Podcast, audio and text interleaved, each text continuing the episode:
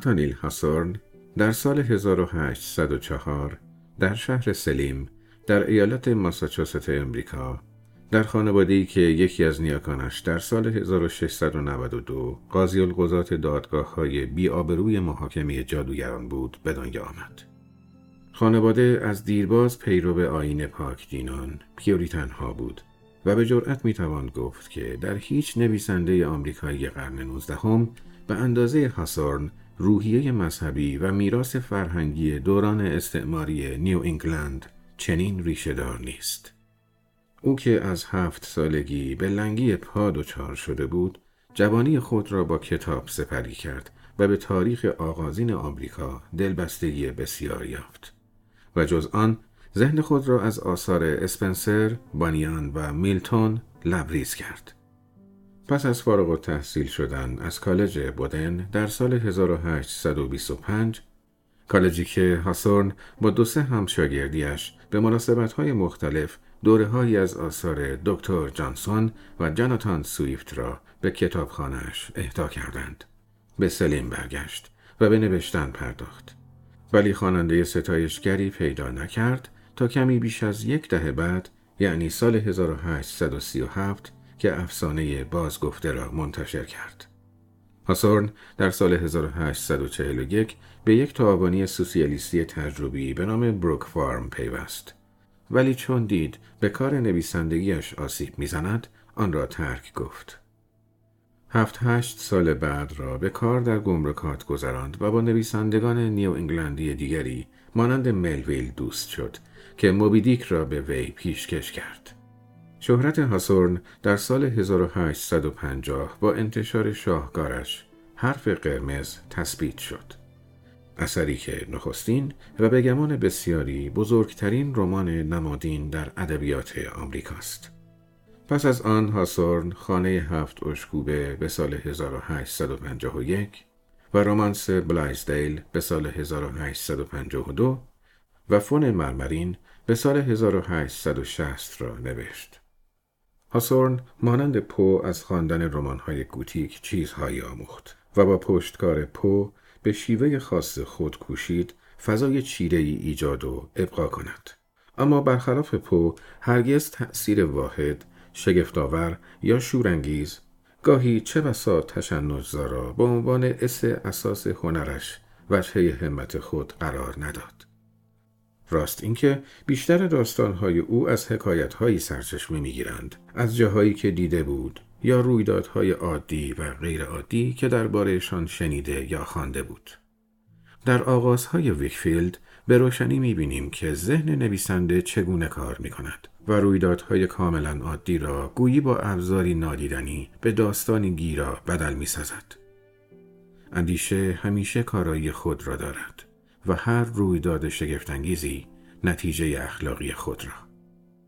در داستانی که در زیر می آید، هاسورن می گوید خبر کوتاهی را به یاد می آورد از مجله یا روزنامه قدیمی از مردی که بی هیچ دلیل روشنی ناگهان همسرش را ترک کرد و درست یک خیابان بالاتر از خانه خود اجاره نشین شد. قصدش فقط غیبتی کوتاه بود اما 20 سال به درازا کشید. چرا ویکفیلد چنین زمان درازی را از خانه دور ماند؟ زیرا به گفته هاثورن در پایان داستان انسان با یک لحظه کنار کشیدن خود را با خطر هولناک از دست دادن جایگاهش برای همیشه روبرو می سازد. همچون ویکفیلد چه بسا وی مطرود عالم گردد. انزبای ناشی از رفتار غریب و بلحوثانه که به خود ویرانگری می کشد شالوده همه آثار بزرگ هاسورن است. از زندگی خود او نیز دور نبود. چنانکه از نامه سال 1837 او به لانگ فلو برمیآید. با جادویی یا چیزی زیرا نمی‌توانم هیچ دلیل و علت منطقی پیدا کنم. از شاه راه زندگی جدا شدم و بازگشت را ناشدنی میابم. از جامعه بریدم ولی با این حال ابدا قصد آن را نداشتم و حتی در خواب دیدم که چگونه زندگی را می‌خواهم در پیش گیرم. خود را به بند کشیدم و در سیاه چالی افکندم و اکنون کلید را نمیابم تا خود را برهانم. هیچ سرنوشتی در این جهان بدتر از سهم نداشتن از غمها و شادیهای آن نیست. ده سال است که زندگی نکردم تنها خواب زندگی را دیدم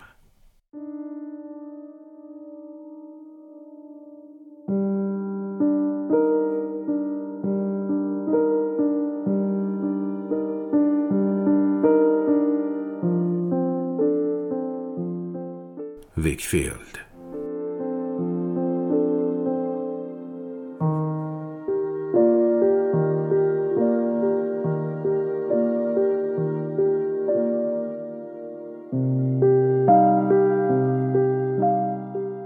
در مجله یا روزنامه این قدیمی خبری واقعی را به یاد میآورم. از مردی نامش را ویکفیلد بگذاریم که خود را مدتهای مدید از همسرش پنهان کرده بود.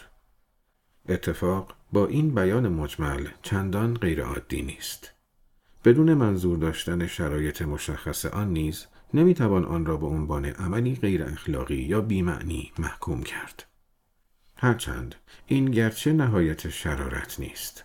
شاید عجیبترین مورد گزارش شده از جرایم زناشویی است. افزون بر این شاید استثنایی ترین باشد که در سرتاسر سر سیاهه شگفتی های انسان یافت می شود. زن و شوهر در لندن زندگی می کردند. مرد به بهانه سفر از خانه خارج شد و جایی در خیابان بالای خانه اش اجاره کرد و بدون اینکه خبری از خود به همسر یا دوستانش بدهد و بی آنکه هیچ دلیلی برای این تبعید خودخواسته داشته باشد بیش از بیست سال در آنجا زندگی کرد. در این مدت هر روز از دور به خانهش و گاهی به خانم ویکفیلد بیچاره نگاه می کرد. و پس از چنین وقفه درازی در زندگی خوش زناشویی هنگامی که مرگش را حتمی شمردند و تکلیف ارث و میراث روشن شد و نام او از یادها رفت و همسرش دیری بود که به بیوگی در خزان زندگیش خو کرده بود یک روز غروب به آرامی گویی از غیبتی یک روزه به خانه بازگشت و تا دم مرگ دوباره همسری دلبند شد این مختصر همه چیزی است که به خاطر میآورم اما واقعه گرچه کاملا تازگی دارد و بیمثال است و احتمالا هیچگاه تکرار نخواهد شد اتفاقی است که تصور می کنم احساس تأسف فراوان انسان را برمیانگیزد. ما هر کدام می دانیم که هیچ یک مرتکب چنین حماقتی نخواهیم شد. معهازا احساس می کنیم که دیگری ممکن است آن را مرتکب شود. لاقل به ذهن من بارها خطور کرده و همواره شگفتی برانگیخته است. ولی با این احساس که داستان باید حقیقت داشته باشد و با تصوری از شخصیت قهرمان آن. هرگاه موضوعی ذهن انسان را چنین متأثر می سازد، زمان زیادی در اندیشه آن می گذرد. اگر خواننده مایل باشد می تواند خود برای خود بیاندیشد ولی چنانچه ترجیح می دهد با من به گشت و گذاری در حوث بیست ساله ویکفیلد بپردازد به او خوش آمد می گویم. بیگمان یک روح غالب و یک نتیجه اخلاقی ولو نتوانیم بیابیمشان شسته و رفته و فشرده در واپسین جمله وجود خواهد داشت.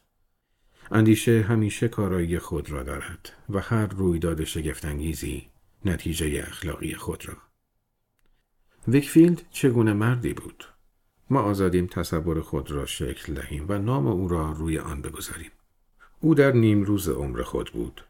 علاقه زناشویی او که هرگز بوی خشونت نپذیرفته بود اکنون به احساسی بی و روزمره تنزل کرده بود. او احتمالا از همه شوهرها وفادارتر بود.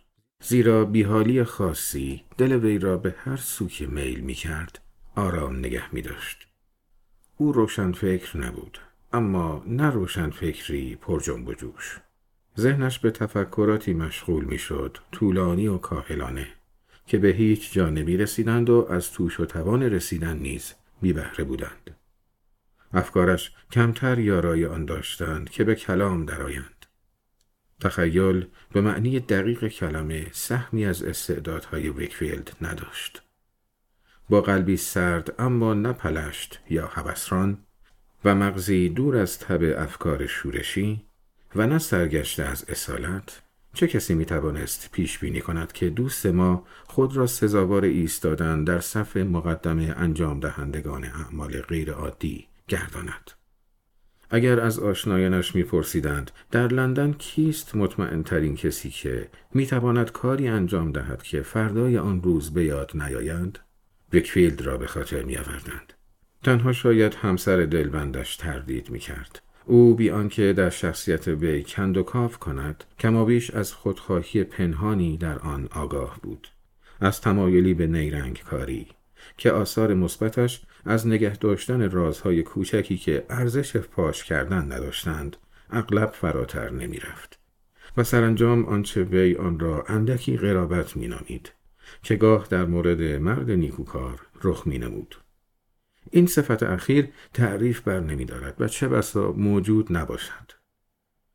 حال مجسم کنید صحنه بدرود گفتن ویکفیلد را به همسرش. غروب روزی در ماه اکتبر است. ساز و برگ او بالا پوشی ژنده و کلاهی با روکش مشمع و چتری در یک دست و چمدان کوچکی در دست دیگر است. او به خانم ویکویل اطلاع داده که قصد دارد با دلیجان شب رو از شهر خارج شود. زن دوست می داشت طول سفر و مقصد آن و زمان احتمالی بازگشت وی را جویا شود. اما به احترام علاقه بیزیان او به پرده پوشی تنها یک نگاه پرسان به او میافکند. مرد می‌گوید قطعا منتظر بازگشت وی با دلیجان برگشت نباشد. از تأخیر سه چهار روزه هم نگرانی به دل راه ندهد. ولی به هر صورت برای شام جمعه شب منتظرش باشد. می‌دانیم که ویکفیلد خود نیز آگاه نیست که چه در پیش دارد. دستش را دراز می کند، زن دستش را به او می دهد. مرد به گونه معمول در ده سال زندگی زناشویش بر آن بوسه می‌زند. آقای ویکفیلد میان سال کمابیش مصمم به سرگشته ساختن زن پاک‌طینتش با یک هفته غیبت خود از خانه بیرون می رود. پس از آنکه در پشت سرش بسته می شود، زن مشاهده می کند که فشاری در را دوباره نیمه باز می کند. سیمای شوهر را از میان در می بیند که به او لبخند می زند و بیدرنگ ناپدید می شود. این رویداد کوچک اکنون فکر را به خود مشغول نمی کند. ولی مدتها بعد هنگامی که سالهای بیوگی زن از سالهای شوهرداری وی فزونی می گیرد آن لبخند به یاد می آید و بر فراز همه خاطرات وی از رخسار ویکفیلد می درخشد. زن آن لبخند را در افکار خود با انواع پندارها فرا می گیرد که آن را شگفت و زشت می نمایاند. هنگامی که فیلمسل او را در تابوتی مجسم می کند آن نگاه لحظه تودی در چهره رنگ پریده مرد یخ می زند. یا آن هنگام که خواب می بیند او به بهشت رفته است روح آمرزیدهش همچنان لبخند آرام و هیلگنانهای به لب دارد. ولی به سبب همان لبخند هنگامی که دیگران همه قطع امید کرده و او را مرده انگاشتهاند زن گاه تردید می کند که بیوه است.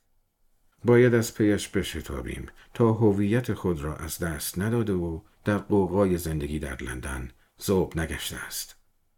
آنجا گشتن در پیش بیهوده است. پس سایه به سایش می رویم و پس از پشت سر گذاشتن پیشاخمهایی او را آسود لمیده در کنار بخاری آپارتمان کوچکی میابیم که پیشتر بدان اشاره رفت. او در خیابان بالای خانهاش و در پایان سفر خیش است. چندان نمی‌تواند به بخت خود اعتماد کند که او را کسی در راه نریده باشد. به خاطر میآورد که در نقطه ای ازدهام جمعیت درست در زیر فانوس روشنی از پیش رفتن بازش داشته بود. همچنین صدای پایی شنیده بود به جز صدای خیلی قدم های دور برش که انگار پا جای پای او میگذاشت. یک بار هم صدایی از دور شنیده بود که پنداشته بود نام او را صدا می‌زنند. بیگمان چندین و چند آدم فضول او را دیده و برای همسرش خبر برده بودند. بیچاره ویکفیلد نمیدانی که در این دنیای بزرگ بیش از پشیزی نیستی. چشم هیچ تنابنده جز من به دنبال تو نبوده است. آرام در بستر رو مردک ابله و فردا اگر عقل در سر داشتی به خانه نزد خانم ویکفیلد پاکیزه دل بازگرد و حقیقت را بگو. خود را حتی یک هفته ناچیز از آغوش گرم او بی بهره مگذار. اگر تنها یک لحظه تو را مرده یا گم شده یا برای همیشه پیوند بریده از او گمان کند زان پس تو بینوا همسر وفادار خود را دگرگونه خواهی یافت شکاف افکندن در پیوندهای انسانی خطر آفرین است نه اینکه دهان بازتر کند از آن رو که فی‌الفور در هم می آید. ویکفیلد بیش و کم پشیمان از شیطنتش یا هرچه بنامیدش زود در بستر می رود و از چرت اولش دستها را در پهنه برهوت بستر ناآشنا می گشاید. نه با خود می اندیشد و شمدها را بر گرد تن می پیچد. یک شب دیگر تنها نخواهم خفت. در بامداد زودتر از هر روز برمیخیزد و تصمیم می‌گیرد بیاندیشد که به راستی می‌خواهد چه کند از گنگی و نابسامانی نحوه تفکر اوست که این عمل غیرعادی را در حقیقت امر با علم به مقصود انجام داده است بی آنکه بتواند آن را به حد کفایت برای اندیشه ورزیش در آن توضیح دهد ابهام نقشه و تلاش تنش آلود او برای اجرای آن به یکسان نشان دهنده کند ذهنی مرد است با این همه ویکفیلد با حد اکثر دقتی که می‌تواند در افکار خود کابش می کند و خیشتن را در مورد جریان امور در خانه کنجکاو می زن نمونهش بیوگی را پس از یک هفته چگونه خواهد یافت؟ و در یک کلام عالم صغیر موجودات و وضعیاتی که او جسم کانونیش بود از غیبت او چه تأثیری خواهد پذیرفت؟ پس خودبینی زشتی در بن همه ماجرا نهفته است. اما او چگونه می‌خواهد به اهداف خود دست یابد؟ بیگمان نه با پنهان شدن در این منزل استیجاری راحت که در آن گرچه در خیابان بالای خانهاش میخوابد و بیدار می‌شود. کمتر از دلیجانی که گویی در سراسر شب او را با خود میبرده است دور از خانه نیست اما اگر خود را نشان دهد همه نقشه نقشه براب می شود. در حالی که مغز مفلوکش از این بلا تکلیفی به تنگ آمده است سرانجام دل به دریا می‌زند و پا از خانه بیرون می نهد. مردد در این تصمیم که از منتها علیه خیابان عبور کند و یک نگاه شتاب زده به خانه ترک گفتهش بیافکند. عادت زیرا او بنده عادات خیش است. دست او را می‌گیرد و راهنماییش می کند و کاملا ناخواسته به در خانهاش می رساند. در آخرین لحظه به محض آنکه پایش به پله می رسد ناگهان به خود می آید. ویکفیلد کجا می روی؟ سرنوشت او در آن لحظه رقم می خورد. قافل از تقدیر شومی که او با نخستین گام خود به پس بدان محکوم می شود. از نفس افتاده از هیجانی تا آن زمان نیازموده شتابان راه برگشت در پیش می گیرد و جرأت نمی کند سر بگرداند و به پشت سر نگاه کند. آیا ممکن است هیچ کس او را ندیده باشد؟ آیا همه اهل خانه، خانم ویکفیلد پاک دامن، دختر خدمتکار تیزهوش، پسر بچه خانه شاگرد چرکین در جستجوی ارباب و آقای گریزپایشان در خیابانهای لندن هیاهو نمی کنند؟ چه فرار زیبایی! به خود جرأت می دهد که درنگی کند و به سوی خانه بنگرد. ولی از احساس تغییری در بنای آشنا حیرت می کند. احساسی که به همه ما هنگامی که پس از ماهها و سالها دوری به تپه یا دریاچه یا اثر هنری که آشنای دیرینمان بوده است نظر میافکنیم دست می‌دهد در موارد عادی این احساس توصیف ناپذیر را قیاس و تقابل خاطرات ناقص ما با واقعیت پدیدار می سازد. در ویکفیلد جادوی فقط یک شب موجب این استحاله گشته است. زیرا در همان مدت کوتاه دگرگونی اخلاقی بزرگی روی داده است. هرچند این بر خود وی پوشیده بوده است. پیش از ترک محل یک لحظه چشمش از دور به همسرش میافتد که با روی گردیده به سمت انتهای خیابان از پشت پنجره پیشین میگذرد. احمق نیرنگ باز حراسان از اینکه مبادا چشم زن او را در میان صدها آدم فانی تشخیص داده باشد پا به فرار می‌گذارد هنگامی که خود را در کنار آتش بخاری منزل استیجاریش میابد دلش شاد اما سرش منگ است همین اندازه برای شروع این حوث دیرپا کافی است پس از فکر اولیه و به جنبش در آمدن خلط بلغمی مرد برای عملی ساختن آن قضیه سیر طبیعی خود را طی می کند. می شود فرض کنیم که او پس از سنجش بسیار کلاهکیس نوعی به رنگ قرمز می‌خرد و البسه مختلفی بدون شباهت با جامعه قهوه‌ای همیشگیش از بسات کهن فروش جهودی برمیگزیند. اکنون کار تمام است و ویکفیلد مرد دیگری است. با استقرار نظم نو حرکت قهقرایی به سوی نظم کهن کم و بیش به قدر عملی که وی را در موقعیت بیبدیلش قرار داد دشوار می گردد. افزون بر این ترشرویی ملازم گهگاهی اخلاقش در او لجاجتی پدیدار می سازد که اکنون احساس نابسنده که وی میپندارد در آغوش خانم ویکفیلد پدید آمده است بدان دامن می‌زند. او باز نخواهد گشت تا وی از ترس نیمه جان شود. بسیار خوب. دو سه بار از برابر دیدگانش گذشته است. هر بار با گام هایی سنگین تر و گونه هایی رنگ فریده تر و پیشانی پرچین تر. در سومین هفته غیبتش نشانه شومی می بیند که در هیئت یک داروگر به خانه داخل می شود. روز بعد چکش در قلباب را کهنه پیچ می کنند. مقارن غروب آفتاب عرابه طبیبی از راه می رسد و بار مهم و ممتازش را در آستانه در خانه ویکفیلد بر زمین می گذارد. طبیب پس از ایادتی ربع ساعته از بیمار خارج می شود. شاید چابش مرگ باشد. زن نازنین. آیا خواهد مرد؟ در این هنگام ویکفیلد دستخوش چیزی مانند احساس می شود. اما همچنان از بالین زن دوری میگزیند و برای وجدان خود بهانه میآورد که در این موقع حساس نباید او را براشفت. اگر چیز دیگری است که مانع مرد می شود خودش نمی‌داند. زن در چند هفته رفته رفته بهبود مییابد. بحران به پایان رسیده است. او آرام و شاید غمگین است. اما مرد دیر یا زود باز میگردد. او دیگر برایش تب نخواهد کرد. این افکار در ذهن مهالود ویکفیلد سوسو می‌زنند و او را به گونه ای مبهم آگاه می‌سازند که میان آپارتمان استیجاری او و خانه پیشینش فاصله ای تقریبا ناپیمودنی افتاده است. گاه با خود می‌گوید فقط یک خیابان دورتر است. ای احمق نمیدانی که در دنیای دیگری است. تا کنون او بازگشتش را هر روز به روز بعد انداخته است. زین پس زمان دقیق برگشتن را نامعین می‌گذارد. فردا نه. شاید هفته دیگر. همین زودی ها. مردک بدبخت. ویکفیلد همانقدر امکان بازگشت از تبعید خود خواسته را دارد که مردگان بخت دیدن دوباره خانه های زمینیشان را. کاش می توانستم در عوض مقاله‌ای چند صفحه‌ای کتابی بنگارم. آنگاه نشان می‌دادم که نفوذی خارج از اختیار ما چگونه دست توانای خود را در هر عملی که انجام می دهیم به کار می گیرد و از تار و پود طبعات آن ضرورتی آهنین می بافد. ویکفیلد تلسم شده است.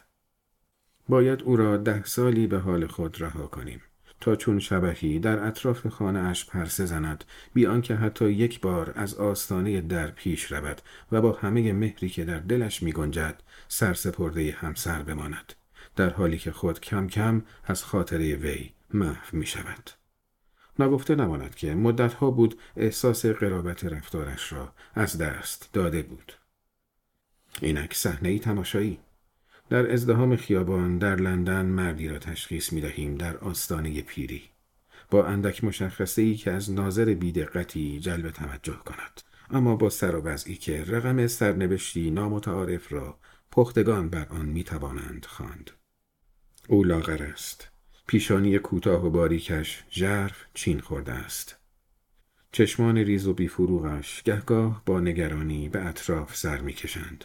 ولی بیشتر به نظر می رسد که به درون وی می نگرند. سرش را خم می کند و به طور وصف ناپذیری یک بر راه می رود. گویی که مایل نیست خود را تمام رخ به عالم نشان دهد. او را به حد کفایت بنگرید تا آنچه را توصیف کرده ایم مشاهده کنید. آنگاه خواهید پذیرفت که شرایط شرایطی که از دست ساخته های عادی طبیعت چه بسا مردان برجسته می آفرینند کسی نیز از این گونه پدید آوردند. سپس بگذارید دزدانه در پیاده رو قدم بردارد و چشمانتان را به سمت مخالف بدوزید که زن گوشتالویی در غروب زندگی با کتاب دعایی در دست ره سپاره کلیسای واقع در آنجاست. او هیئت آرام بیوزنی دیرینه را دارد. قصه های او یا رنگ باختند و یا چنان در قلبش ریشه کردند که به سختی با خوشی قابل تعویزند. همچنان که مرد باریک میان و زن تندرست در حال عبورند راهبندان کوچکی رخ می‌دهد و این دو تن را رو در روی یکدیگر می‌گذارد. دستهای آنها به هم می‌خورد و فشار جمعیت سینه زن را به شانه مرد میساید. رو در رو می ایستند و در چشمان هم چشم می دوزند. پس از ده سال جدایی ویکفیلد اینگونه زنش را ملاقات می کند. جمعیت دور خود می چرخد و پیوند آن دو را می شکند. بیوه ثابت قدم حرکت از سر می گیرد و به سمت کلیسا می رود. ولی در مدخل کلیسا می ایستد و نگاهی بختالود به خیابان می افکند. معزالک داخل می شود و کتاب دعا را در راه می گشاید. اما مرد با صورت برافروخته ای که حتی لندن گرفتار و خودبین هم می ایستد و از پشت وراندازش می کند. شتابان به منزل می رود و چفت در را می اندازد و خود را در بستر می افکند. احساسات خفته سالها تقیان می کنند. مغز ناتبان او از نیروی آنها اندکی قدرت می گیرد. همه قرابت فلاکتبار زندگیش در یک نگاه بر وی آشکار می گردد. سودا زده فریاد می‌زند ویکفیلد ویکفیلد تو دیوانه ای شاید بود غرابت وضعش باید او را چنان در خودش غرق کرده باشد که در مقایسه با هم نوعان وی و جریان زندگی نمی‌شد گفت عقل درستی دارد او نقشه کشیده بود یا بلکه پیش آمده بود که از دنیا ببرد که ناپدید شود که جایگاه و امتیازاتش را در میان زندگان رها کند بیان که به جمع مردگان پذیرفته شود. زندگی راهبان هیچ مشابهتی با زندگی او ندارد. او در قوقای شهر زندگی می کرد همچون گذشتهش اما مردم از کنارش می گذشتند و او را نمی دیدند.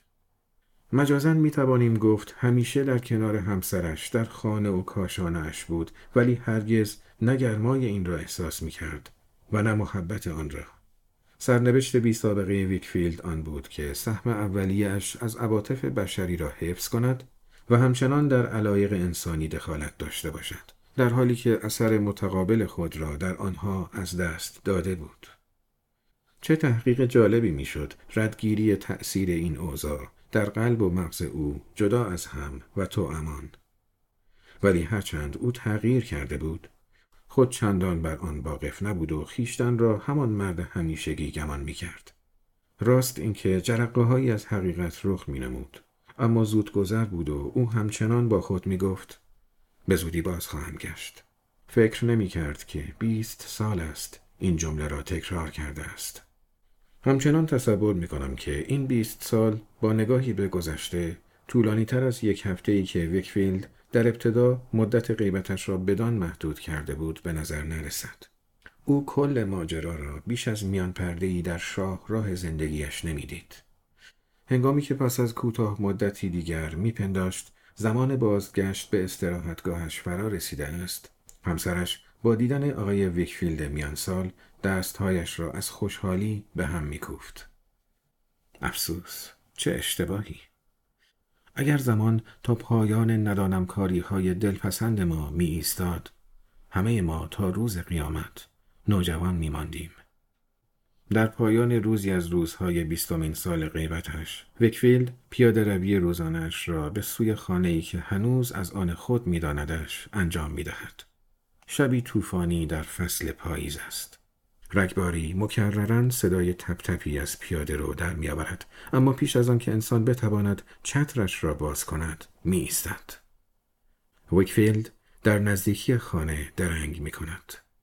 از پنجره های اتاق نشیمن طبقه دوم لهیب سرخ و روشنایی و جرقه های آتش آرامش بخشی را می بیند.